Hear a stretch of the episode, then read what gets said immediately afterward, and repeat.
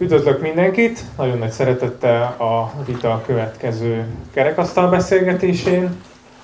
Hát az elmúlt három évben nem igazán volt még irodalomtörténeti beszélgetésünk, alapvetően mindig szövegekről beszélünk és művekről, nyilván voltak visszatekintősek nagyobb szerzőkre, de most egy különleges alkalomból egy nagyon a magyar fantasztikum számára egy nagyon fontos szeméről fogunk megemlékezni. Kutka Péterről lesz szó, aki 1999. december 8-án hunyt el, tehát 20 éve lesz, hogy ő eltávozott közülünk. És róla és a munkásságáról fogunk beszélgetni a résztvevőkkel, vendégeinkkel, Esárdi Margit irodalomtörténésszel, Veres Miklós történésszel, aki a Petőfi Irodalmi Múzeumban dolgozik, és Erdei Pál szociológussal és akkor az első kérdésem mindjárt egy ilyen nagyon triviális kérdés lesz, hogy hát miért is olyan lenne olyan nagyon fontos, hogy minél többet beszéljünk Kucka Péterről és az ő munkásságáról. Én ugye 30, 32 éves vagyok, én 1987-ben születtem, 12 éves voltam, amikor Kucka meghalt, és nekem ugye nem nincsen ilyen élő emlékem róla, és arról a korról, amikor ő, ő fontos szerepet játszott. Úgyhogy, és hát vannak itt még az én korosztályomból többet. Azt hiszem, hogy azért van szükség rá, hogy sokat beszéljünk róla, mert még nem mondtuk ki azt, amit mondani kellett volna. Úgyhogy még ameddig ezt meg nem őrüljük, és ki nem sül belőle az, amit mondanom kell róla, le nem iggad, le nem ülepszik, a róla való vélemény, addig még mindig újra és újra beszélnünk kell róla. Megosztó egyéniség volt, ezt nem lehet tagadni, úgyhogy ezt még sokáig kell majd őrülnünk, hogy a tevékenységében milyen szerepet játszott a külső kényszer, és milyen szerepet játszott a belső kontroll. Igen, azt hozzáfűzném, hogy lehet rámondani nagyon sok kritikát, ezerfélét, és biztosan sokan mondtak és mondanak is, de az adott körülmények között szerintem nagyon jól jártunk vele. Nagyon jól járt vele a Magyar Tudományos Fantasztikus Irodalom, meg közélet, meg minden. Még akkor is, ha a végére ez elmérgesedett, de az adott helyzetben, amit ki lehetett ebből hozni, azt ő kihozta. És szerintem ezt azért, ezért hálásak lehetünk neki. Én öt éves voltam, amikor Gábor megszületett. Ez persze senkit nem érdekel, de... A... Régen, volt, már, régen volt már olyan beszélgetés, ahol én voltam a legfiatalabb. Ezzel csak azt akartam nézni, nekem sincs emlékem róla, viszont az jól látszik, hogy ő egy, egy igazi jelenség volt, egy 20. századi jelenség. Az ő életművében, személyiségében, életpályában gyakorlatilag a 20. századi magyar történelem manifestálódik az összes tragédiával, fordulattal, és ezért kell beszélni róla, ezért kell feldolgozni az ő életművét, a munkásságát, ezért kell gondolkodni arról, hogy, hogy mit is tett le az asztalra, és hogy mit köszönhetünk neki, és mit köszönhet neki a magyar science fiction története. Bocsi, hogy kiragadom a kezedből. Nélküle nem lett volna. Szóval ezt azért látni kell, hogy akkor partizán akció ként maradt volna a, a, az egész zsáner, mert ö, ö, egyes kiadók, egyes szerzőket kiadtak, de nem tömörült volna soha egy ö, összetartó társasággá, valamivé, aminek önszemlélete is van, ami rá tud tekinteni önmagára. Hát azért ez nagyon nagy dolog, és ezt azért nagyon köszönhetjük neki.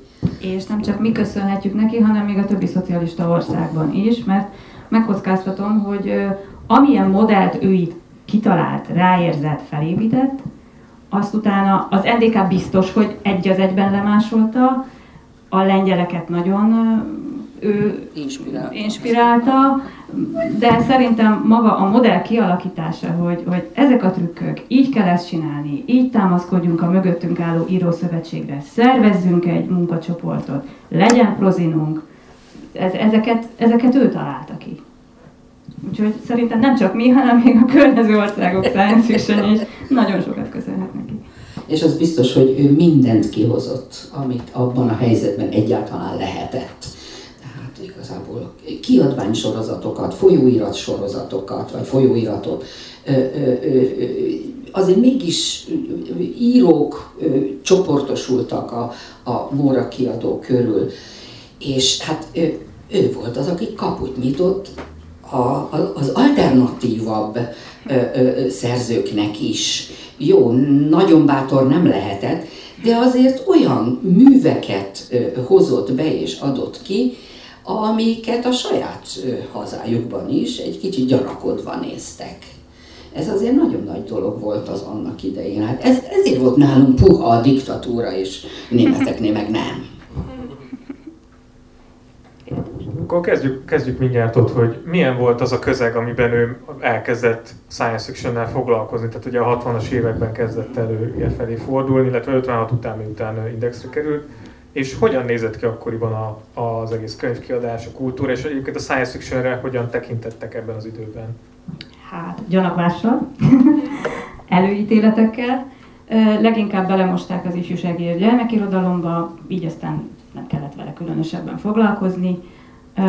Nem volt egy komoly valami, legtöbb kiadó nem is foglalkozott vele, nem szívesen, és ilyen szorványos, igen, elszórt egy-egy szerzőt, egy-egy kiadó, bebevállalt, óvatosan, és hát ott volt mögöttük ez a három T nevű csodálatos képződmény, a tírjuk, tiltjuk, tűrjük, támogatjuk, hát semmiket nem támogatták, valahol a tiltás tűrés határán lebegett, és, és ebben a helyzetben lépett fel Kucka.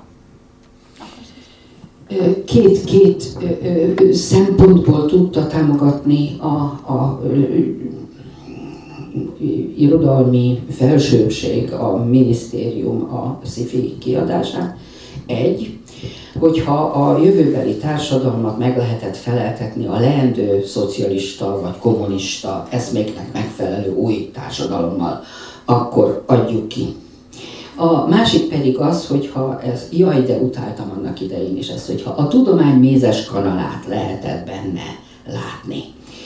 Születtek ilyen művek is, amelyek kifejezetten tudományos ismeretterjesztésre vállalkoztak a sci keretein belül. Nem mondom, hogy fölösleges volt, csak hát ugye a sci az egy művészeti ág, nem az a dolga, hogy, hogy a tudományt megszerettesse a fiatalokkal, pláne gyerekekkel, ebben a két vonatkozásban tudták támogatni. De hogy utakat keressen, vagy netán kérdéseket fogalmazzon meg egy mű, hát ez már ugye szifiben épp úgy rettentően gyanús volt, mint a nem szifiben. Úgy fogalmaztál a kérdésben, hogy 56 után a szifi felé fordult a figyelme. Lehet, hogy szerencsésebb azt mondani, hogy fordították az ő figyelmét mert hogy nem maradt neki más terület, amivel foglalkozhatott. Úgy tűnik most a rendelkezésre álló forrásokból, visszaemlékezésekből, hogy ez nem egy önkéntes dolog volt, hanem sokkal inkább egy kényszer, aminek ő finoman szóval sem örült. Ez a 90 rendszerváltás körül írott leveleiből nagyon egyértelműen kiderül, hogy mondhatjuk, hogy szenvedett ettől a szereptől, ami nem jelentette azt, hogy ha már ebbe a szerepbe belekényszerült, akkor azt nem csinálja jól. Pont ellenkezőleg, ha már ezt végig kellett vinni, akkor maximálisan teljesített. Ennek az eredményeit látjuk a, abban a 20-25-30 évben, amíg ő a galaktika élén állt.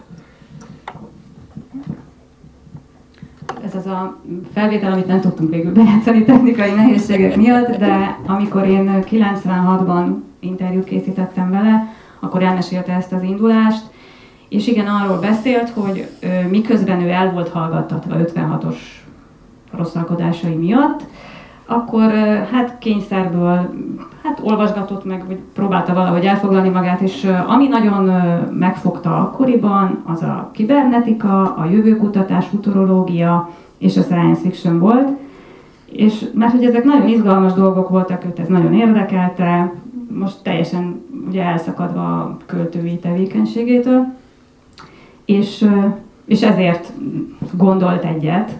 Bradbury Marsbéri kronikája volt ez, ami, ami nagyon megfogta, és, és akkor bement az Európához, és, és akkor ott kérte, vagy javasolta, hogy egyrészt adják ki ezt a Bradbury-t, illetve hogy egy science fiction antológiát különböző világ tehát az a világ összes pontjáról, tehát nem is volt kikötve az, hogy nyugati science fiction legyen, voltak benne szocialista országbeli szerzők is, és ez volt a Riadó naprendszerben című kötet.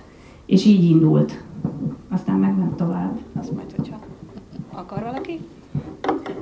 Mehetünk, mehetünk ezen a vonalon. Mehetünk ezen a Nem ragaszkodom a kronológiához, de ha már szóba kerül. És akkor utána ö, ezek megjelentek és sikeresek voltak, és ö, a másik ö, nagyon jó, ö, egy jókor jó helyen, vagy én nem is tudom, hogy min múlott, de hogy volt egy miniszterelnök helyettes, aki, aki nagyon reformidőben nagyon, nagyon agilis, nagyon, nagyon mérnökember, és, és olyan science fiction irányultságú volt, szerette, és ő vele valahogy, az mondjuk nem derült ki az interjúból, hogy hogyan is került ő kapcsolatba ezzel a miniszterelnök helyettessel, egyébként Ajtai Miklós volt, ugye? Igen. Tehát reformidőben volt.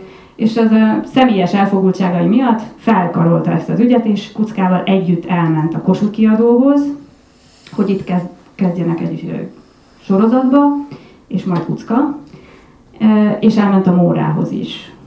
Illetve a kiadói főgazgatóságon keresztül, de a Mórához is elmentek. Tehát ez a két sorozat, ez így. Egy megfelelő hatalommal bíró ember segítségével indult el. Hát a Kossuthnál hamar leállították, de a Móránál megmaradt, mert ugye az az ifjúsági és gyermekirodalom szokásos könyvkiadója volt, és, és is így indult el a Kozmosz majd Galaktika sorozat. Hogy nézett ki ez az egész könyvkiadás, mm, mint olyan? Tehát ugye ma már a piacgazdaság idején vág szabadon. Nagyon másképp. Esetleg, ha erről lehetne egy kicsit, mert ez nyilván, ö, nyilván megmutatja azt is, hogy neki mit kellett tennie azért, vagy hogy milyen ö, véletleneknek kellett, mint például mondtad ezt a miniszterelnök helyettes történnie ahhoz, hogy ez az egész elindulhasson.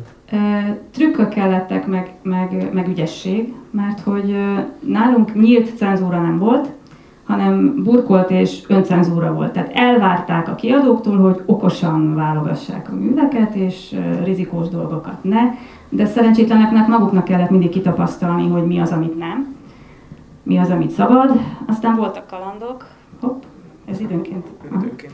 Jó, nem baj.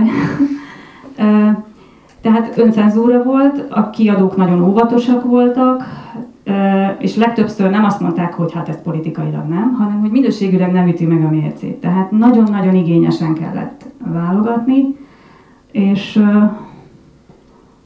nem is tudom. Mit mondjak még erről? És borzasztó ügyesen kellett érvelni, Igen. háttérbe szorítani bizonyos jellegeket, és olyanokat emelnek ki, amik a kultúrkormányzat számára is ehetők voltak. Hát így sikerült végül neki ez. Átszázni dolgokat, igen, megmagyarázgatni igen, egy utószók a Igen.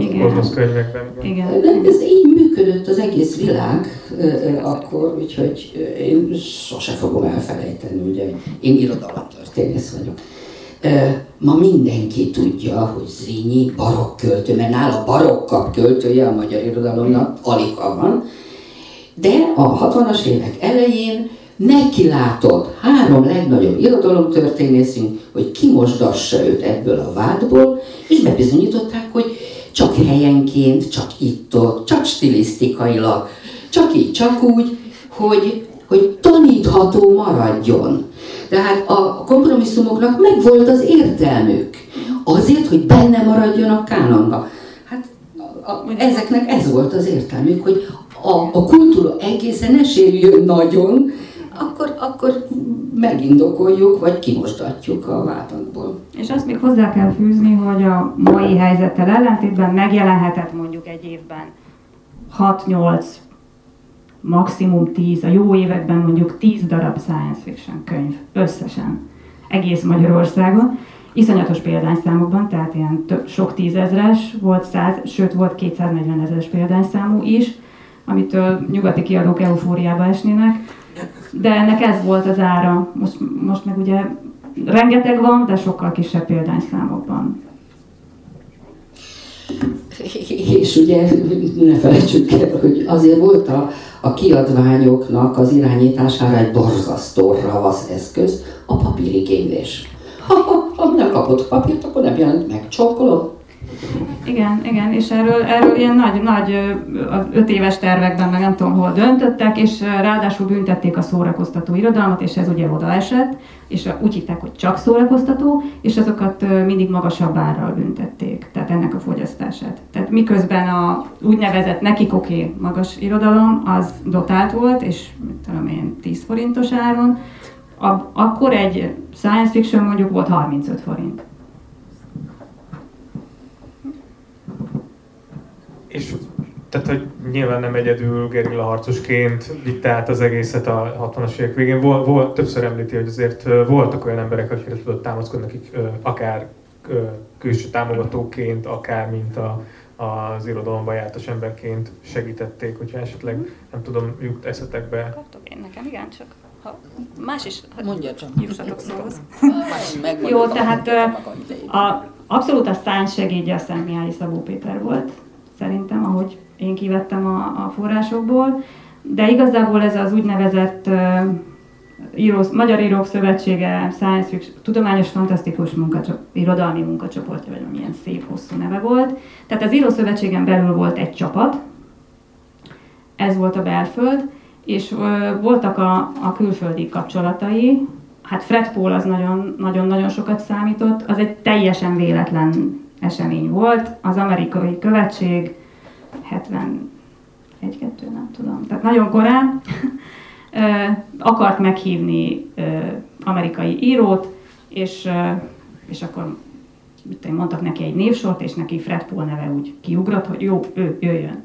És akkor, amikor Fred Paul megérkezett, akkor ő kalauzolta össze-vissza, Kiskosmákba is elvitte, ahol hát, ha nem hallgatják le, beszélgettek, elmondta neki, hogy itt hogy állnak a dolgok, hogy működik a könyvkiadás, úgy, őszintén. Ezek után vették fel Kuckát kültagnak az amerikai science fiction írók szervezetébe. És ez a barátság a Fred paul ez meg is maradt nagyon sokáig, és, és a nyugati kapcsolatainak egy, egy, egy jó nagy hányada ennek volt köszönhető. Illetve voltak még párhuzamosan ezek a, a, a piramis modell, amit leutánoztak tőlünk, volt az NDK-ban Günther Krupkat, volt Romániában Jon Hobana, Cseszláv Khrushchevsky volt a lengyel. Egyébként mi az a piramis modell? Mert én tudom, hogy, a diszert, én tudom, hogy mi az, mert olvastam a diszertációdat, de ez igen, egy érdekes hát, sajátosság azért. Lemodelleztem, igen, hogy mennyire más a nyugati könyvkiadásban a science fiction kiadásnak az egész rendszere, és az írók milyen más közegben dolgoznak. És hát a szocialista modell az egy nagyon egyedi dolog volt. Azért neveztem piramis modellnek, mert mindig volt az élén egy vagy két ilyen nagyon agilis, kuckaszerű figura, volt közvetlenül körülötte egy élcsapat, és akkor valahol lejjebb voltak a, a, a könyvkiadás maga, meg a, az olvasók maguk, akár még rajongói klubokkal is, meg mindennel együtt, de nagyon távol. Tehát teljesen más interakció volt a rajongók meg a szerzők között, mint egy nyugati modellben. És a, a kis írói piramis mögött pedig mindig ott volt a kis háttérszerv, az írószövetség, ami nélkül egyszerűen megmozdulni nem tudtak volna. Tehát ez volt a, a külön sajátossága ennek.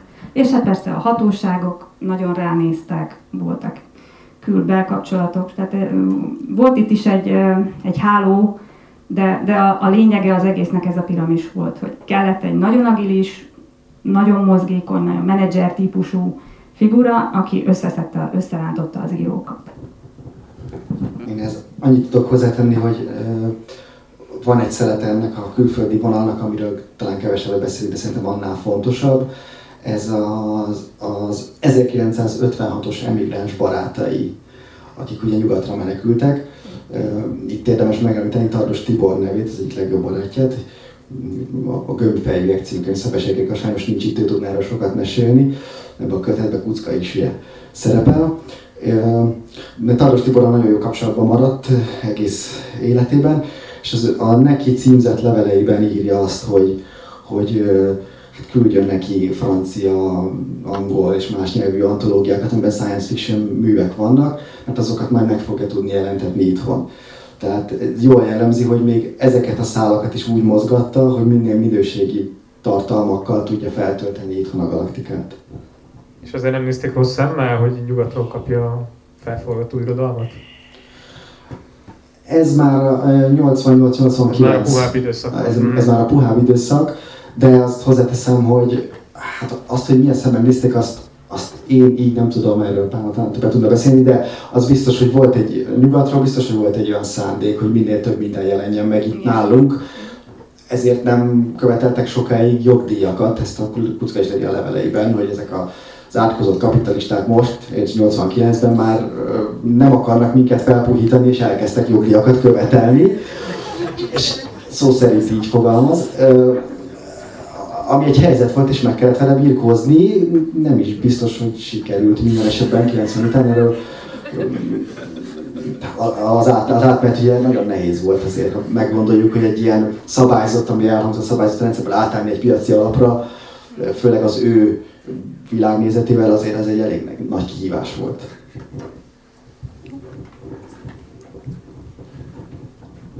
Akkor beszélj, a külföldi egyébként nagyon érdekes, hogy a, igen, ahogy mondtad, hogy nagyon sok mindent átvettek a szocialista országok, amik nagyon ö, nagy volt a renoméja, vagy aspektje külföldön is. Hát nagyon élénk volt azért a 70-es, 80-as években itt a keleti blokkon belül. Igen, szockonokat rendeztek, ahol, ahol átadták egymásnak magát ezt a modellt. Megmondták, hogy hogy kell ezt csinálni. Egyébként kérdezted, hogy mennyire volt ez gyanús. Na, erre kellett az írószövetség. Tehát az, hogy egy írószövetség kap X, akár nyugati kiadótól könyveket, folyóiratokat, valamiket, és nem személy szerint Kucka Péter kapja, vagy Kucka Péternek van címezve, de az Írószövetség címére, az már egy olyan alibi volt, amivel egy kicsit jó, csúnyán néztek ettől még, meg a szockonokon is előfordult, hogy még egymáshoz se szívesen engedték el őket, hogy ne osztogassák egymással meg a felforgató eszméket, tehát voltak szockonok, ahonnan távol maradt valamelyik ország. Volt, amikor Bulgária, volt, amikor mikor ki. Ezek a szockonok, ezek, ezeknek a írószövetségi munkacsoportoknak a találkozói voltak, tehát profik voltak benne, írók, szerkesztők, esetleg kiadóktól valakik és, és ilyen szakmai dolgokról beszélgetünk. Tehát nehogy képzeljük el, mint egy World Ahol... Tehát nem, fanok nem voltak, nem, nem, nem, abszolút nem. Tehát ez, ez csak a profiknak volt a, a megmozdulása, és csak a szocialista országoké, és úgy volt, hogy Budapesten volt egy, aztán Poznanban, még egyszer Poznanban, és aztán megint Budapesten. Tehát négy ilyen szockom volt. Akkor hát jöjjünk vissza ide. Hogy, hogy nézett ki egyébként a Galaktikában a, a munka? Úgy tudom, a tanárnőnek volt alkalma belülről is látni valamennyire a, már a vége felé a Hát igen, én már csak a vége felé, az utolsó évtizedben találkoztam vele, de ő neki azért mindig voltak jó munkatársai, akikben többé-kevésbé megbízhatott, nem mindegyikben, és néha érte őt kellemetlen meglepetés, de azért általában voltak mellette olyanok, akikben meg tudott bízni, és másként nem is lehetett volna ezeket a köteteket tető alá hozni, a megfelelő utószavakat hozzá elkészíteni, hiszen a hazai regények is megfelelő utószavakkal jelentek meg, meg amikben meg volt, meg volt magyarázva, hogy ez miért fontos a népi demokrácia számára, és a, a mit tudom én, a, a munkásosztálynak az öntudatát mennyiben fejleszti. Ja, így, így történt. De ő benne azért elég sok tüske maradt, úgyhogy én amikor a 90-es évek elején találkoztam vele, akkor egy darabig elég nagy gyanakvással nézett engem, több oknál fogva, az egyik az, hogy magyar-orosz szakos voltam az egyetemen, az orosz szakomat soha nem használtam különösképpen semmire, de ő, volt neki magyar-orosz szakot végzett munkatársa, nem is egy, de minket így nemes egyszerűséggel KGB-seknek hívott. A másik, ami miatt gyanakodva nézett rám, hogy én az egyetemen dolgoztam, és e, ő azért a hivatalos irodalomkritika, irodalomtudomány részéről kapott bírálatot, meg, meg el nem ismerést. Hogy ez volt a másik, ami miatt azért nem mindjárt örült a jelenlétemnek. A harmadik pedig az, hogy azért ugye nálunk a rajongói vonal, egyáltalán rajongók csak a 80-as években jelentek meg, korábban ez teljesen ismeretlen jelenség volt. Nálunk mindenképpen, és hát egy nyugaton se prompt jelentek meg azok, amiket mi most ismerünk. És ö, ezeknek az amatőr társulásoknak ö, ö, Kucka egyáltalán nem örült.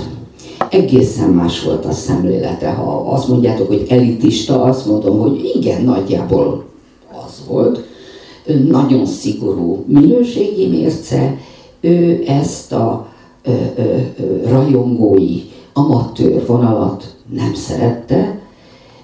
Volt is része mondjuk kellemetlenségben részükről, és attól tartott, hogy az én ö, ö, személyemmel, meg a, a, a körülöttem csoportosuló egyetemistákkal ö, ö, ilyent ö, szabadítok rá. De ezek az előítéletei szerencsére elég hamar elmúltak, úgyhogy onnantól kezdve, hogy megismerte azt, hogy ténylegesen mit csinálunk, hogy mi tényleg azt tervezzük, hogy az irodalomtudomány számára kutathatóvá tesszük a szívit, és ezzel igyekszünk lebontani a gettót körülötte, akkor ö, ö, megbarátkozott ezzel a jelenséggel, sőt, hát ö, mi nekünk ugye volt egy van egy kódlistánk, amiben bele,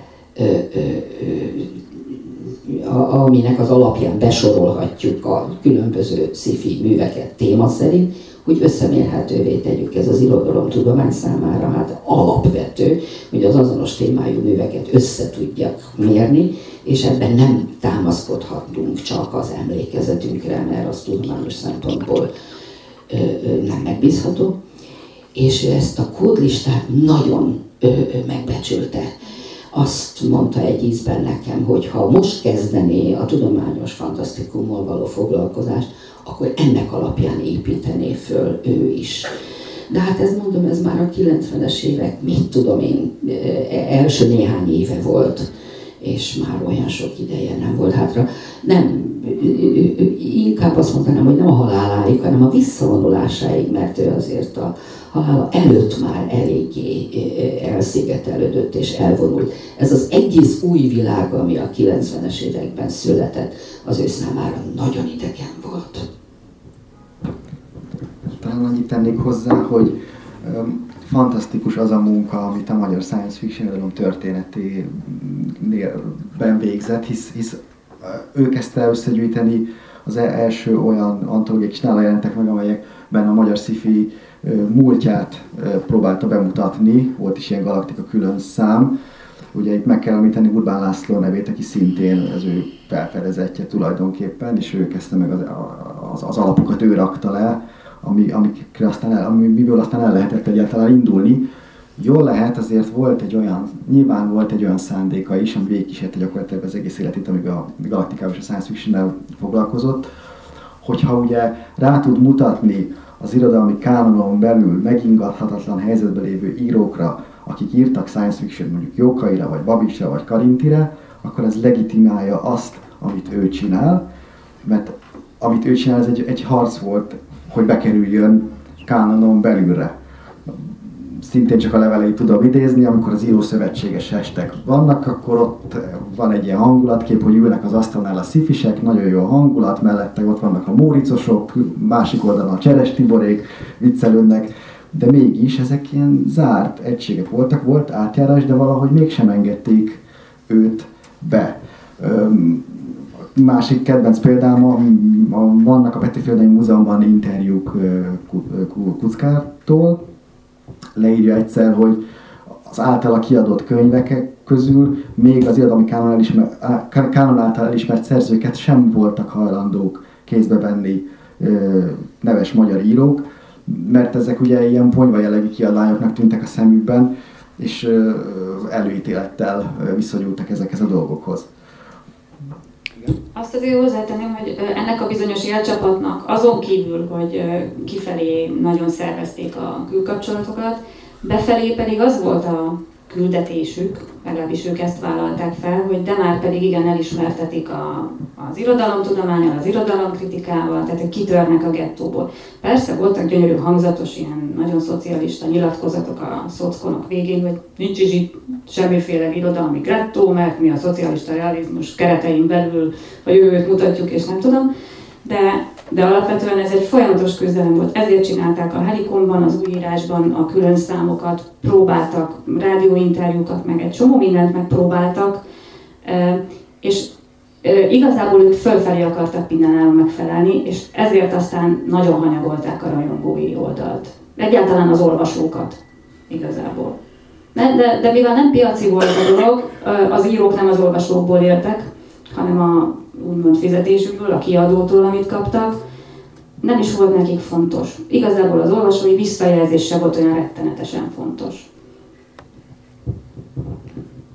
De ott volt a, tudom, hogy nem arról szólt a Galaktika baráti kör, de ott volt ez a Galaktika baráti kör dolog, ami ugye elvileg 15 ezer tagja volt.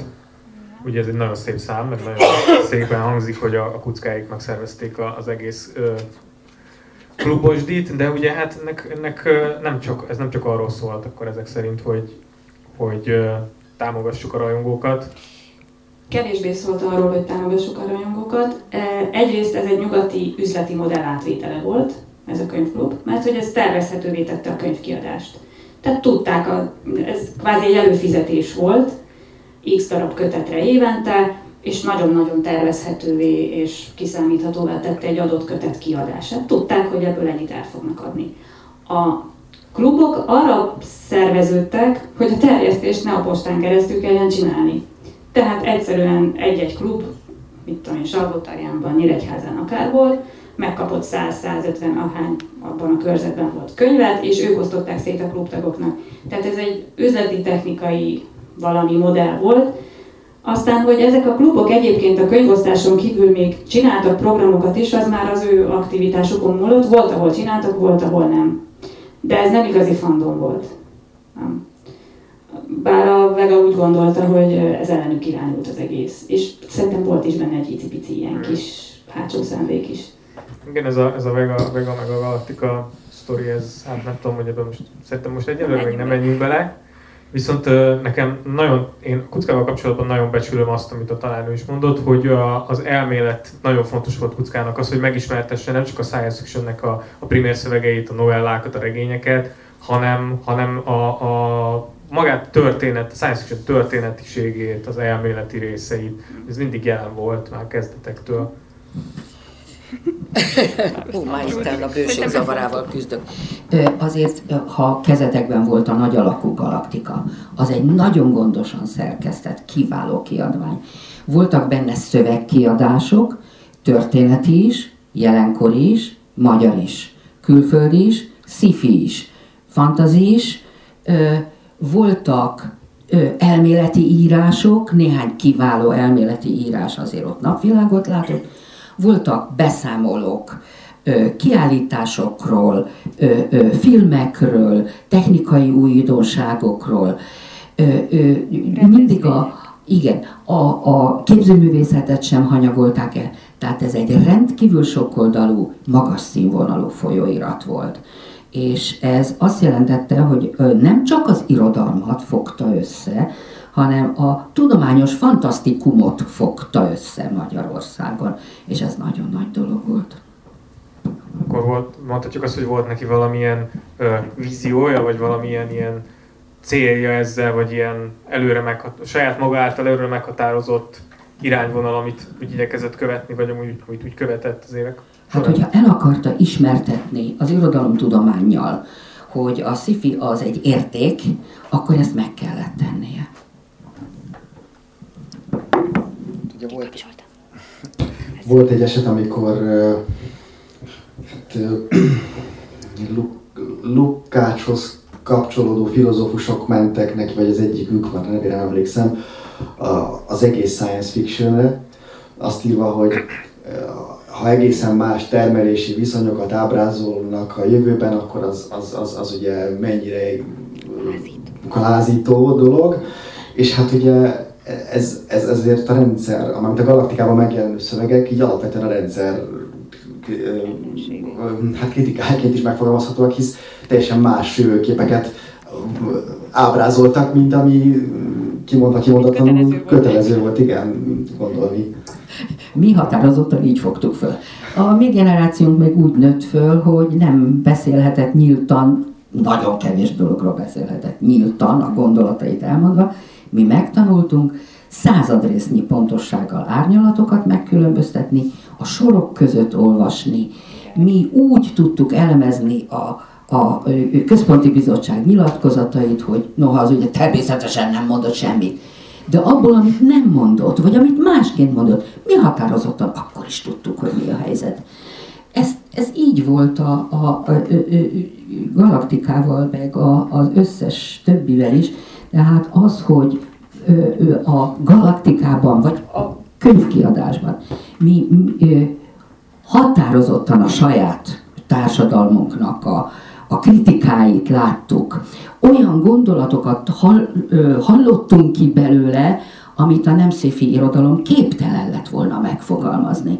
De hát ezért volt, hogy annak a 20 évnek a, az olvasók közönsége kifejezetten értelmiségi volt, mert a mi számunkra mondott nagyon sokat ez az irodalmi ágazat. Igen, és hát ezért nem volt ugyan cenzori hivatal, meg nem voltak hivatásos cenzorok, de cenzúra volt. És kimondottan a Galaktika esetében például azért nem lehetett nagyon sokáig folyóirat belőle, havonta megjelenő folyóirat, mert sokkal rövidebb az átfutási ideje. Sokkal nehezebb elgáncsolni valaminek a megjelenését. Ezért nagyon sokáig csak antológia lehetett, és negyed évente. Tehát akkor sokkal több ideje volt, az úgynevezett lektornak nevezték ezeket, a lektoroknak, hogy belekössenek valamibe.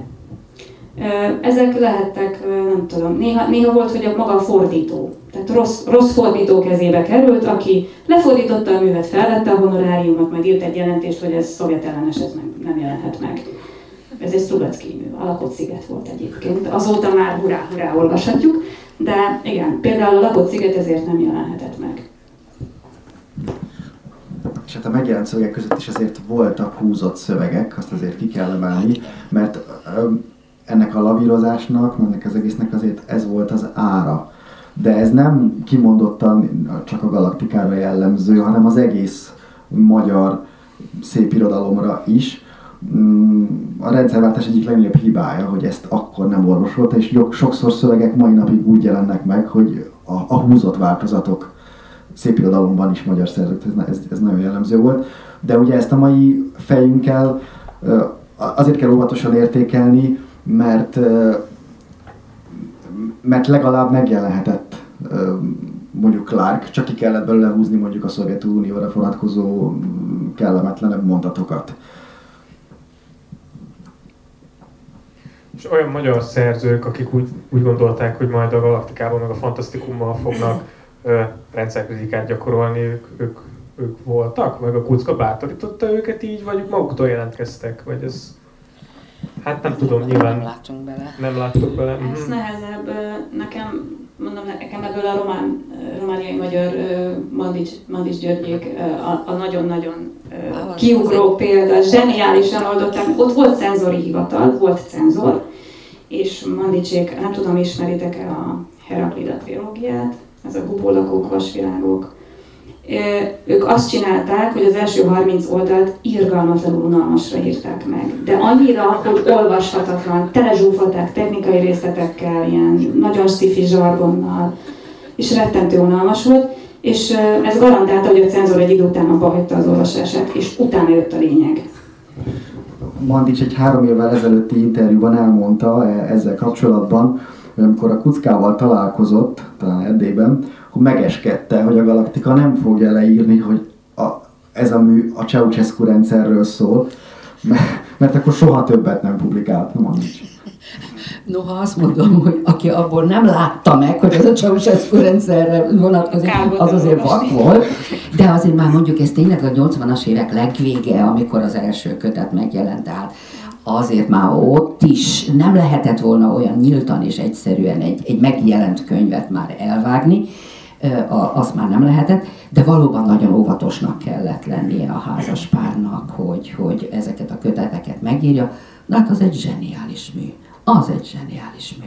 Aki ismerte a korszaknak a román valóságát, az sikongat a gyönyörűségtől, amikor a megéneklünk szarvasföld mozgalomról hall, akkor mi eldobjuk magunkat, mert ez volt a megéneklünk Románia. Hát ezt hogy nem vettek észre? Vagy, a, vagy na, hosszú. Szóval azért ugye az, a, azért egy zsarnokságban sem mindenki zsarnokpárti, mert ott is árnyalatoknak a százairól van szó. És attól, hogy esetleg látták. Nem biztos, hogy mindenki el akarta kaszálni. Lehet, hogy ők is sunyítottak, és maguk otthon a párna alatt olvasták, és dörzsölték a kezüket, hogy valaki végre megmondta neki. És nem beszéltek róla fennhangon. Igen, hát persze át lehetett csúszni a lektorok Igen. között is ügyesen, de ö, nagy kedvencem a Galaktika 39. Harlan Ellison száma, amit kimondottan ennek az írónak akartak szentelni, és nem marad benne más a lektori jelentések után, mint Ellison életrajz, és minden más. Minden más benne. Tehát minden más szerzőktől, innen-onnan novellák, minden van benne, meg egy rövid életmű Harlan Ellison, vagy, vagy életrajz. És egy darab novella nem marad benne a válogatásból. Úgy jelent meg. Hát ez, ezek nagyon sok ilyen sztori van, vagy legalábbis nyilván sokáig lehetne erről beszélni. Ö, én most ö, arra gondoltam, hogy a, a meg a 60-as, 70-es, 80-as évekből ugorjunk egy kicsit vissza. Hogy ugye már szóba került a zsarnokság, meg a rendszer, meg a stb. Ugye Kuckád nagyon sokszor érte az a vád, a később is a 90-es években, hogy hát ő kommunista volt, és hogy ő tolta a szekerét a Rákosi érában a kommunistáknak. És hát ezzel szemben viszont 56 után ugye félreállították. És akkor erről, ha egy picit tudnánk beszélni, picit árnyaljuk ezt az egész képet, picit próbáljuk meg bemutatni, hogy mit jelentett mondjuk 48-49-ben kommunistának lenni, és, és hogy is nézett ki ez az egész kuckának a, a szerepe ebben az egész történetben. Tényleg elég címszavakban, mert Igen, nyilván egyik is egy az kicsit még korszak vagyok. szakértője. Annyit tudok mondani, hogy ö, ö, én azt gondolom, hogy 48-ban akár még nagyon sokan őszintén örülhettek ennek. Tehát mert egy nyilas után tehát csak jobb lehet. Tehát szerintem nagyon sokan lehettek őszintén és optimistán, és, és tényleg szívvel, lélekkel kommunisták, és 56-ra meg simán megkeseredhetett ez bennük, mert a sztálinizmusban nem biztos, hogy beleláttak. Hát azért ne felejtsétek el, hogy 56-nak a legnagyobb szereplői azok végül is mind onnan startoltak, csak másként gondolkodtak a lehetséges szocializmusról, mint a többiek. Tehát ott, ott, ott nem egy, egy idegen befurakodó elem lázadt föl, hanem maga a mozgalom, a, a, hát nem neveztük kommunistáknak, de mindegy, szóval a baloldali mozgalom hasadt el, mert ö, ö, vált ö, bizonytalanná, hogy melyik a helyes továbbvivő út, az egyik út látszott, hogy kudarchoz vezet, gazdasági leépüléshez, és hát társadalmi passzivitáshoz. De nem, nagyon nehéz volt azzal szakítani, mikor olyan nagy volt a külső nyomás, és belül olyan sok ö, ö, erős ö, bástyája volt még a megelőző rendszernek. Tehát voltak éppen 56 is ezért ö, ö, ö, volt, mert, mert elégedetlenek voltak vele. És az írószövetségnek nem kis szerepe volt, és az És íróknak. hát ezt tudjuk, hogy magában az esemény sorozatban is. Az, az az eszmei eljedésben, meg, meg ö. Nagyon nagy szerepük És volt. Kutka Péter Nyírségi Napló című művész. Igen. Igen, ezt akartam éppen kiemelni, hogy az, hogy ő, ő Rákosinak és Révainak a híve volt, ez egy történelmi tény, ez tagadhatatlan. Ezt a sztorit nagyjából mindenki jól ismeri, hogy a Baumgartner díjat ugye Szabó Magda helyett Révai nyomására Kucka Péter kapta meg. Um, teljesen egyértelmű, viszont itt jön az ő életében a fordulat a nyírségi napló, ugye lemegy vidékre, és amit ott tapasztal, hát hibát, hogy megírja a Nyírségi Napló című művében, hogy a propaganda ugyan mond valamit erről az országról és a vidékről, de valójában teljesen más a helyzet ott lent. És e, akkor kiesik a pixisből, és sodródik aztán, vagy hát nem is sodródik, ez lehet, hogy tudatos volt, ezt azért még nem biztos, hogy tudjuk, vagy nincs ez még kikutatva igazán, de, de, de aztán 56-ban meg ott találjuk ugye a forradalom oldalán, és ezért van az, hogy 56 után ő partvonalra kerül, és itt jön utána a science fiction, amiről már beszéltünk, és azt is hangsúlyoznám, és ez is, ez is hozzátartozik a történethez, hogy, hogy, hogy megértsük az ő személyiségét, meg azt, hogy milyen munkát végzett a Galaktikánál, hogy 56 után évtizedekig megfigyelték. Tehát megvannak róla jelentések is. Ez is egy kutatatlan téma, erről is még nagyon sokat lehetne majd beszélni, ha ez egyszer megvalósul, hogy ezt hogy erről lehet majd publikálni, meg ezt jobban megismerni, de ennek tudatában bizonyos dolgok, bizonyos hangsúlyok teljesen máshova helyeződhetnek az ő életében. Igen, a, amit én néhány levéltári dokumentumot találtam, ami említi a kucka nevét, az az 56 utáni, hát ilyen 58-as, 59-es, még 60-ban is PB ülések, meg nem tudom mik, az Írószövetség újra szervezéséről. Arról, hogy engedjük-e újra szerveződni, mert hát nagyon csúnyán viselkedett 56-ban. Melyik írókat engedjük belépni, mi legyen a szervezeti szabályzata, hogy figyeljük meg őket, mit csináljunk, hogy tartsuk kordában őket. És azt várták el az íróktól, hogy ahhoz, hogy megszólalhassanak, előtte nyilvános önkritikát kell gyakorolniuk. Valamiféle nyilatkozatban, ha akarják valamilyen művükön keresztül, vagy ahogy akarják, de el kell ítélni 56-ot. És aki ezt nem tette meg, és Kucka nem tette meg, az bizony kint maradt, kívül maradt. És csak nagyon szépen lassan, miután már az Írószövetség felállt, miután már szépen lassan már visszaengedték, már Déri Tibort se bántották annyit. Tehát például én olyan, olyan PB ülést találtam, ahol Déri Tiborral együtt emlegetik, hogy na mi legyen Kuckával, meg mi legyen Dérivel. És ő kint maradt. Tehát soha nem. Tehát ő nem tért vissza, nem, nem, nem unyászkodott meg, tehát igazából ez, ez meg megint egy gerinces dolog volt részéről. Készült vele egy interjú, ez is jól rávilágít az ő személyiségére, meg arra, hogy 90 után is mennyire nehéz volt még ezekről a dolgokról beszélni, ahol megkérték, hogy mondja meg azt, hogy ki volt ez, aki jelentett róla mert hogy ketten voltak a szobában, tehát hogy pont, és utána készült róla egy jelentés, tehát hogy pontosan lehetett tudni, hogy ki volt ez, és nem volt hajlandó megmondani még 90 után sem. Egyébként ez a konkrét esetben nem biztos, hogy rávonatkozott, de azt viszont lehet például tudni, hogy Mesterházi Lajos például jelentett róla. Ami, amit aztán utána ő meg is tudott, tehát hogy ez, a tisztában volt. Tehát ezért nagyon nehéz erről a dologról beszélni, még a mai napig is, hisz ez, ezeknek az embereknek azért még élnek a rokonai, leszármazottai, tehát azért egy nehéz kérdés. Igen, meg évtizedeken keresztül dolgoztak együtt az Írószövetségben, és igen. Ez, ez, ez az egész ügynök téma, ez nagyon, nagyon csúszós, ugye hát nem akarok aktuálpolitizálni, de ugye az adjára is leszavazták az ügynök aktáknak a nyilvánosság az a talált. Nem is tudom, hogy ennél valamivel kicsit kellemesebb vizekre kellene elveznünk a kutyával kapcsolatban. Én pont tegnap futottam bele abba, hogy ő, ő képregényekkel is foglalkozott, még a 70-es években, és hogy ő egyébként egy ilyen nagyon sok oldalú figura volt, ő írt filmforgatókönyvet, készítettek filmet a filméből, a forgatókönyvéből, igaz, hogy a kritika elég szépen lehorta a tonos években, de hogy ő nagyon sok mindent csinált, hogy ez, a, ez az örök mozgóság, ez így benne volt még az idősebb kuckában is? Igen.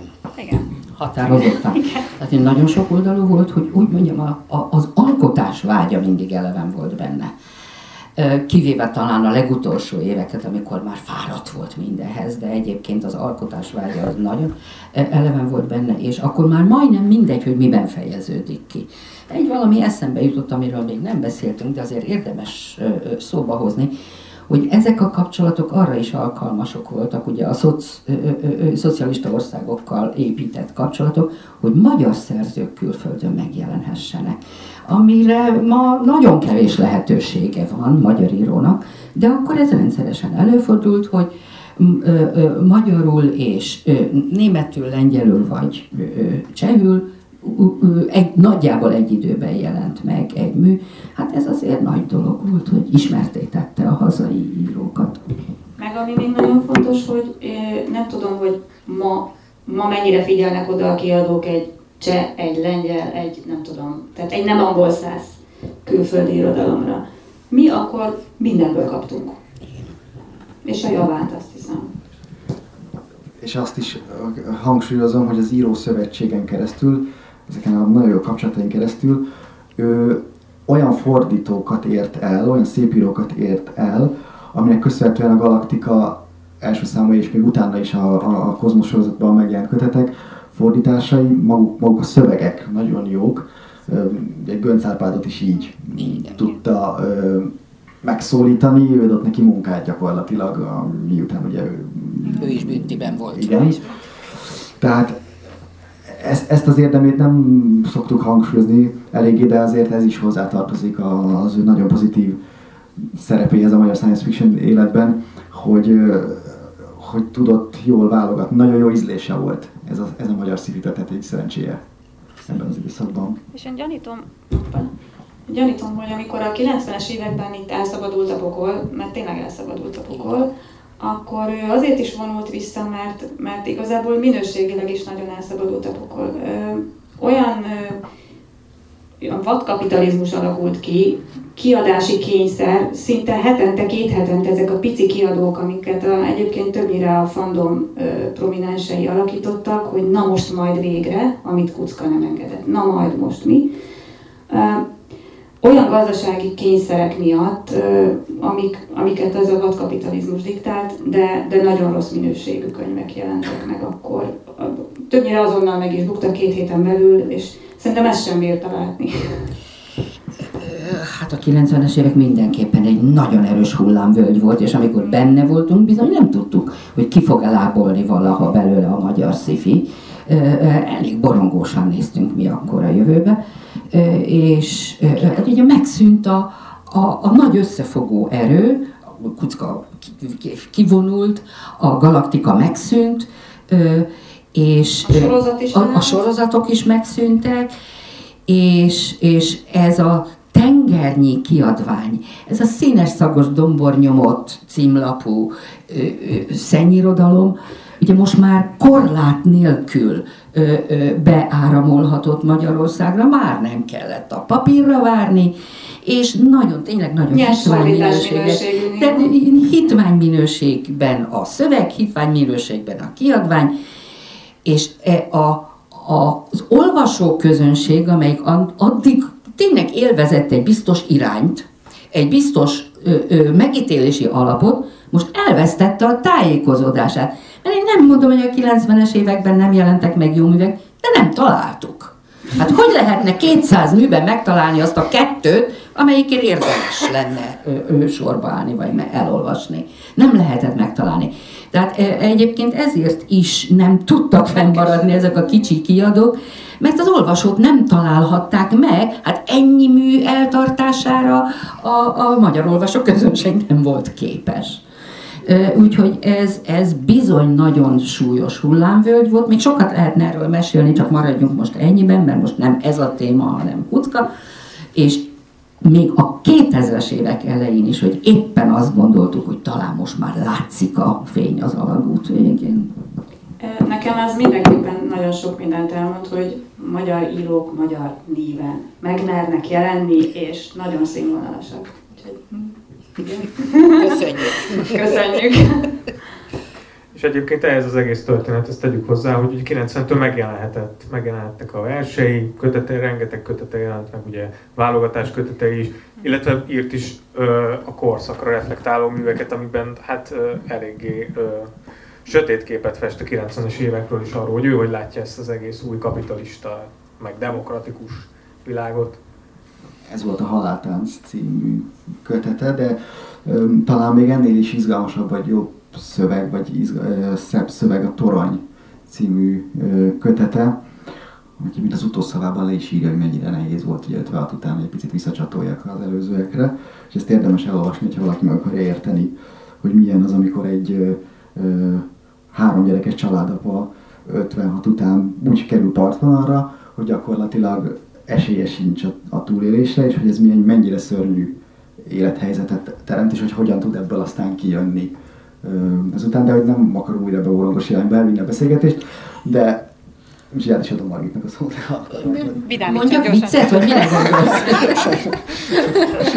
Egyébként valami jó történet Kuckával kapcsolatban nincsen, vagy valami, ami kicsit árnyalja nekünk a képet még jobban, vagy esetleg valami hát, személyes. mondok nektek valamit, olyat, amit ő, ő, ő, ő, én ugyan most már nevetek rajta, de akkor az olyan volt, mint két pofon jobbról meg balról.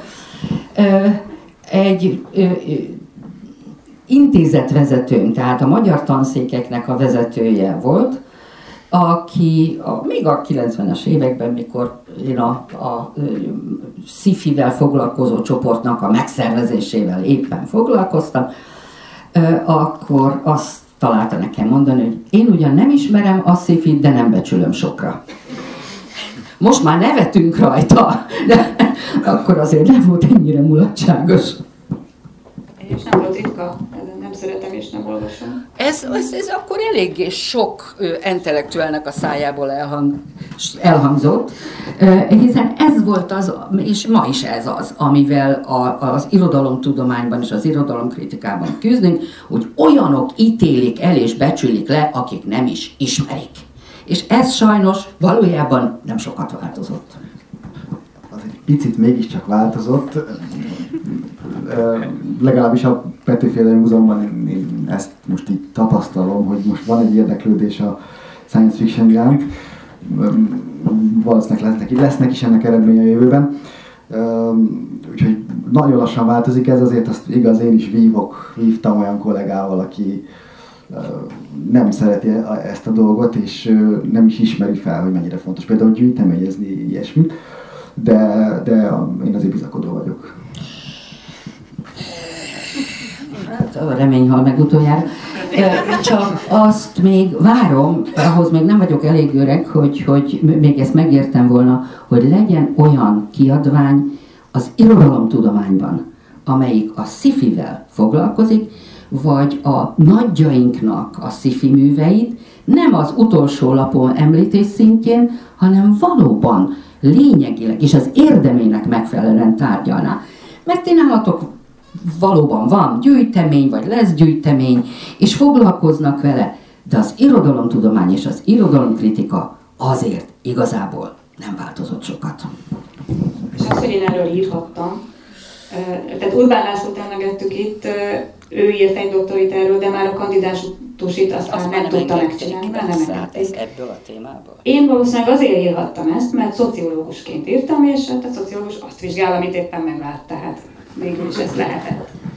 Én meg azért írtam, meg írok is erről, mert a történelemtudomány meg ugyanez a helyzet, hogy a művelődés történeti doktoriskolában lehet, hogy úgy néztek rám, mint egy kalapon a bojtoljára, de legalább valamit mégis hozzá tudtam tenni ez a dologhoz, és nem volt ellene a 80 éves professzor úrnak, hogy ezzel fogok foglalkozni, mert felismerte azt, hogy ez, ezek forrás szövegek. Én, bocsánat, én a Burkery Science Fiction nel foglalkozom, ez a kutatási témám, és ezek kiváló források. 20 nem lenne, akkor ezeket most nem ismernénk, hogy erre mutattam is a beszélgetésben, tehát így kapcsolódnék ehhez. Tehát, hogy azért tudományonként változik, az irodalom még egy olyan vár, amit be kell vennünk, de dolgozunk rajta.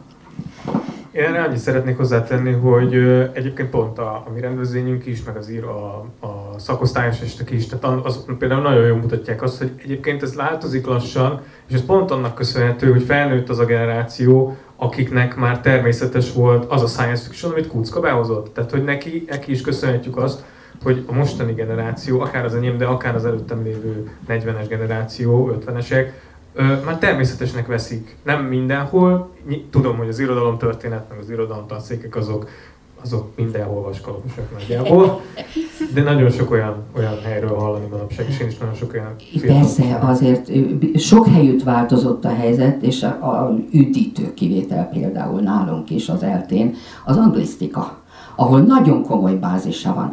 De hát ők ugye az angol szifit, vagy az angol nyelvű szifit tanulmányozzák.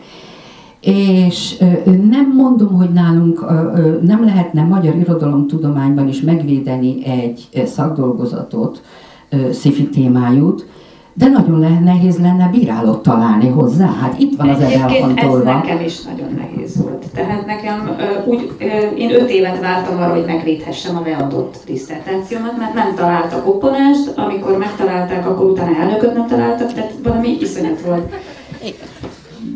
Én egy személyes sztorit mesélnék el. Az első témavezetőm Tőkézi László tanár úr volt, Isten nyugosztalja. Amikor az ő szájából elhangzott a science fiction szó, akkor ez egy ilyen, azt megfogalmazni is nehéz, milyen jó érzés volt, hogy, hogy kimondta végre ezt, és, és mindenfajta előítélet nélkül tette mindezt, és nagyon, nagyon, nagyon pozitívan fogadta, meg látta, hogy mennyire jó szövegek vannak, és eszmetörtént, hogy mennyire értékes szövegek vannak ebből az időszakból. De valóban nehéz ezzel foglalkozni. Történészként azért nehéz, mert ugye mert, mert, mert ott meg a történészek próbálnak elugrani, és az irodalom történeti irányába dolgozni, és nem értenek hozzá. gondolkodom, hogy ilyen, hogy kössünk vissza a kuckához. nagyon, nagyon elmentünk ebbe a témába, ami Szóval most mindenkinek... már érzitek, hogy miért volt, hogy a 90-es évek elején, mikor megjelentem nála, akkor oly nagyon idegenkedve fogadott.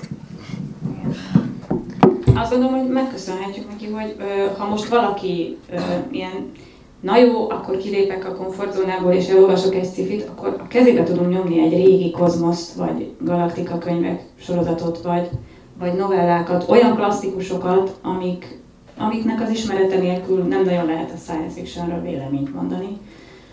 Szerintem ez mindenképpen az ő érdeme. Hogy ezek vannak magyarul, igényes kiadásban, igényes fordításban, hát néha kicsit megnyírbálva, de vannak.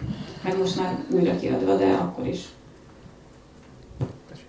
Én amikor a múzeumos szakdolgozatomat védtem meg, akkor a bírálóbizottságban kiderült, hogy az egyik tag lelkes galaktika olvasó volt régen, mert a galaktikából írtam a szakdolgozatomat. Tehát onnantól nyert ügyem volt.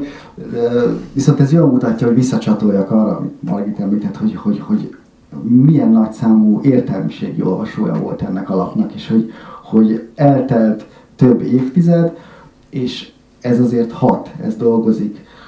Az, hogy most itt ülünk, és beszélgetünk, hogy ez a második kuckával foglalkozó est ebben a hónapban, és még lesz egy harmadik is. De már nem ebben a hónapban. Igen, az már jövő hónapban. Az azért mutat valamit.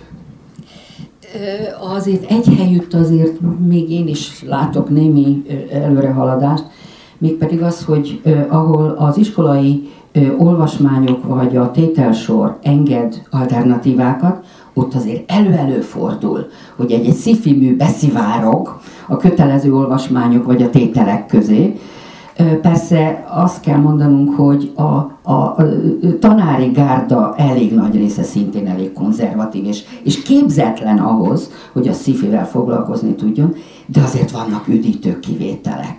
És hát azért ez is valami haladás. Vagy csak egyszer majd fölnő egy olyan nemzedék, amelyik már tényleg érti. Ahogy mondtad, hogy igen, nagyon sokat köszönhetünk annak, hogy volt ez a formátumember és a szifit, és hogy tényleg el tudta nekünk hozni a klasszikusokat, és nem az van, hogy hát ugye a fantasynek nem volt ilyen, sajnos ilyen szerencséje és itthon, és ráadásul Kucka nem is volt olyan nagyon jó véleménnyel a fantasyről. Hiába volt akkor már a 80-as években, nem csak Conan. Mm, Még a Györük uráról is az volt a véleménye, hogy van nekünk saját mitológiánk, minek nekünk az ír meg angol száz mitológia. Gönc Árpád pedig beszélhetett volna a fejével a Fennet fordításért a galaktikában. Ö, Mindazáltal azért még a nagy alakú galaktikában tényleg rendszeresen jelentek meg fantazik, de valahogy a fantazi is elvesztette azt a szerepet a 90-es évekre, mint amit korábban birtokolt. Én nem vagyok ö, ö, értője a, a fantazi történetének, tehát ezt nem tudom megmondani, hogy hogyan történt, de ö, valószínűleg ö, ö, ezért kezdett el aztán idegenkedni tőle. Az is ugyanúgy felhívult. És nagyon, na, hát zömmel ilyen RPG játékok leírásává fajult egy, egy, egy időben. Tehát, é- tehát több éven keresztül valaki játszott egy csapat, és akkor szinte leírta a játékokat, hogy amit egy hétvégén összedobtak, és abból lett egy könyv. Nem voltatok itt az első beszélgetésén, és Kornya Zsolt is szerencsésen már hazament, különben már Most kiok- most kioknatna bennünket a fantasy történetéből. Én, én értem, csak hogy a 90-es években tényleg volt egy ilyen, angol száz árnév, magyar író, az egyik szerepjátékos csapat leírta, hogy na, nekik hogy sikerült a hétvégi játék. Van, nem? Tehát nem ez a fantasy. Az Atlantis, az nem fantasy. De volt az Mert ott, Atlantis. ott az Atlantis, az, ami azért kicsit árnyalja ezt a képet, hogy, hogy vélekedett ő a, a, a fantasyról, de azért valóban a szipit jobb sokkal, de sokkal jobban szerette. Ott sem mindenkit, például Asimovot nem. Kiderült egy leveléből, de megjelentette, mert tudta, hogy az olvasói viszont, hogy imádni fogják és meg fogják venni. Ez, ez meg azt a képet árnyalja, hogy az olvasói visszajelzésekre azért nem volt. Hogy azt, azt nem szeretem, mert azért azt mondom, lehet tudni, hogy azért Az a visszajelzés nem annyira érdekelte, de, de ő úgy gondolta, hogy ez fontos és kell. Hát meg, hogyha azt nézzük, az Asimovok viszonylag korán jelentek meg a kozmoszban, ugye a hatatlanság Igen, halála volt az első, a kis kozmoszban, és aztán az alapítvány is viszonylag elég hamar megjelent, és hát el tudom képzelni, hogy ilyen tekintetben biztonsági játékot játszott, hogy nyilván a, az Asimov és az alapítvány az egy nagy közkedvelt külföldön minden nyelvre lefordították, és gondolom igyekezett azzal kezdeni, vagy azzal indítani, amiről úgy gondolta, hogy, hogy ezzel meg tudja nyerni az olvasókat. Most ezt spekulálok. Nem, ez, ez, ez az én fejemben is sokszor megfogalmazódott ez a kérdés, hogy vajon, hogy azt jó volt az első ilyen regény, ami megjelent, a Halhatatlanság halála, hogy vajon hogy csúszhatott át a rendszeren egy emigráns zsidó-orosz író, aki Amerikába migrált, de azt egyébként ne felejtsük el, hogy Asimov már korábban jelent meg magyarul. Tehát a gyilkosság az űrvárosban, meg az én a robot, azok már a Galaktika, meg a Kozmosz előtt is megjelentek magyarul. Tehát így a 60-as évek végén, 66-7 környékén, de ezek megjelentek. Tehát ilyen szempontból még ugye nem volt ismeretlen a magyar olvasó számára. Most akkor hirtelen nem teszem semmilyen kérdést, közönség felé fordulok, hogy esetleg van, aki van, akinek van kérdése Kuckával kapcsolatban, vagy akár ezzel a korszakkal kapcsolatban. Nagyon sok témát érintettünk, nagyon sok mindenről beszéltünk a cenzúrától kezdve a könyvkiadáson keresztül, egészen addig, hogy hogyan, hogyan viszonyultak ekkoriban a, a fantasztikumhoz. Esetleg, ha valakinek valamilyen hozzászólás vagy kérdése lenne. Tessék! Ami a fantasztikumot illeti, a legmeglepőbb helyeken bukkantak fel az 50-es, 60-as években a mezőgazdasági könyvkiadó. Hihetetlen, de kiadta például Bartolo Mars titkát, illetve Wells két klasszikusát, a láthatatlan embert és az emberek a holdon. És még egy meglepő, hogy Jókai ugye a jövő század regényét nagyon sokáig egyszerűen nem voltak hajlandók kiadni, aztán valamikor 63-ban vagy 64-ben megjelent egy elbeszélés kötet, ami szintén elég jó műveket tartalmazott, mondjuk ott volt Szilárd Leótól a központi pályaudvar, jelentés a központi pályaudvarról, és ebben pontosan azt a részletet közölték a jövő század regényéből, amikor Derek Totrangi Dávid hősünk az orosz cárnőt tropára veri. Hát azért... Kicsit ellentmondásos, de ez volt. Éppen a 60-as években készült a jövő század regényének a kritikai kiadása, úgyhogy azt azért ne felejtkezünk erről, hogy az azért elkészült, és egyébként ezek a, a teljesen obskurus helyeken fölbukkant nem csak a fantazi, hanem a sci is.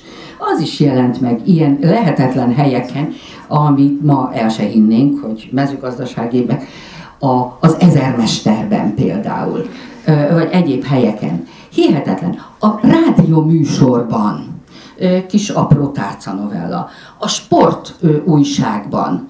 Tehát hihetetlen, hogy milyen helyeken bukkannak föl ezek a, az írások, csak ahhoz, hogy ezeket összegyűjtsék, valóban ö, ö, egy tömeg, tömegembernek áldozatkészen kell dolgoznia, hogy ezeket összegyűjtsék. Egy jókai jutott eszembe a kérdés kapcsán, hogy, hogy mennyire át tudott lépni Kucka a saját világnézetén adott esetben, és megjelentetett olyan szerzőket is, akiktől rettenetesen távol estek. Arra egy nagyon jó példa, hogy a science fiction történetét bemutató, talán 74 körül megjelent Galaktika számba beválogatott egy Herceg Ferenc novellát. Most Herceghez kép és Kuszka az a két az is ellenpontja egy, igen, ennek a történetnek, de mégis beválogatta, mert nagyon jónak talált, és ez egy nagyon jó mű novella, és ami ott megjelent akkor. Tehát a minőség az, az nagyon sokat számított nála, hogy, hogy, a, a, a, hogy megjelenjen valami. Megnézem, hol tartunk? Hát, még valamit kérdezni kéne. ne, ne, ez, ez ne az időtől függ. Jó, nyilván nem az időtől függ. Nem, az a, baj, az a baj egyébként, hogy Kucka Péter tehát egy 70 évnyi életművet hagyott maga után, amiből ugye mondjuk úgy, hogy 40-től haláláig ugye írt verseket, nagyon komoly költői munkássága volt, és a 60-as évektől pedig 95-ig pedig a science fiction nagyon sokat foglalkozott, tehát ez egy olyan hatalmas életmű, amit, amivel nem csak az a baj, hogy nem lehet átfogni, hanem az is a baj, hogy nem tudjuk rendesen átlátni, nem tudunk belelátni. Nagyon sok olyan, ahogy te is mondtad Miklós, nagyon sok olyan forrásunk van, ami, amihez nem lehet hozzáférni, nagyon sok olyan dolog van, amit nem lehet még kutatni, vagy még nem egyetlen senkinek nem jutott eszébe, hogy kutassa. Pedig nagyon fontos lenne az, hogy lássuk, hogy hogyan és milyen gondolatok és irányok mentén haladt a 60-as, 70-es, 80-as években a science fiction, és arra nagyon jó, hogy Kucka ott volt, mint egyedüli, még hogyha nem is mindig mindenben ő döntött, mert nyilván ott volt fölötte a kiadói főigazgatóság, a cenzorok, meg nyilván voltak munkatársai, de hogy azzal, hogy az ő munkásságára le tudjuk szűkíteni ezt, ez egy nagyon nagy lehetőség arra, hogy fölmérjük és föltérképezzük azt a science fiction és azt a, azt a kulturális hatást, ami máig érezteti a hatását, mert mai napig ugye beszélünk arról, hogy mi az, ami megjelent, mi az, ami nem jelent meg, mi az, ami azért tud megjelenni, mert már korábban megjelent. Kik azok a mai írók, kik azok a mai tanárok, kik azok a mai szerkesztők, akik a kucka által megjelentetett bizonyos könyvekre, könyvek hatására váltak olvasóvá, vagy uh, fordultak a science fiction felé. Úgyhogy, um, úgyhogy én ezzel szeretném most akkor lezárni ezt a beszélgetést. Nagyon szépen köszönöm nektek, hogy itt voltatok, Sádi Malvit tanárnőnek, Veres Miklósnak és Erdei Pálmának, és nektek is nagyon szépen köszönöm, hogy itt voltatok velünk. Ne felejtsétek el, ahogy a Miklós említette, hogy majd lesz még egy kuckával foglalkozó beszélgetés, ami december 10-én lesz a Petőfi Irodalmi Múzeumban, és minden, a következő beszélgetés pedig majd egy három óra múlva fog kezdődni, 6 órakor. Köszönjük!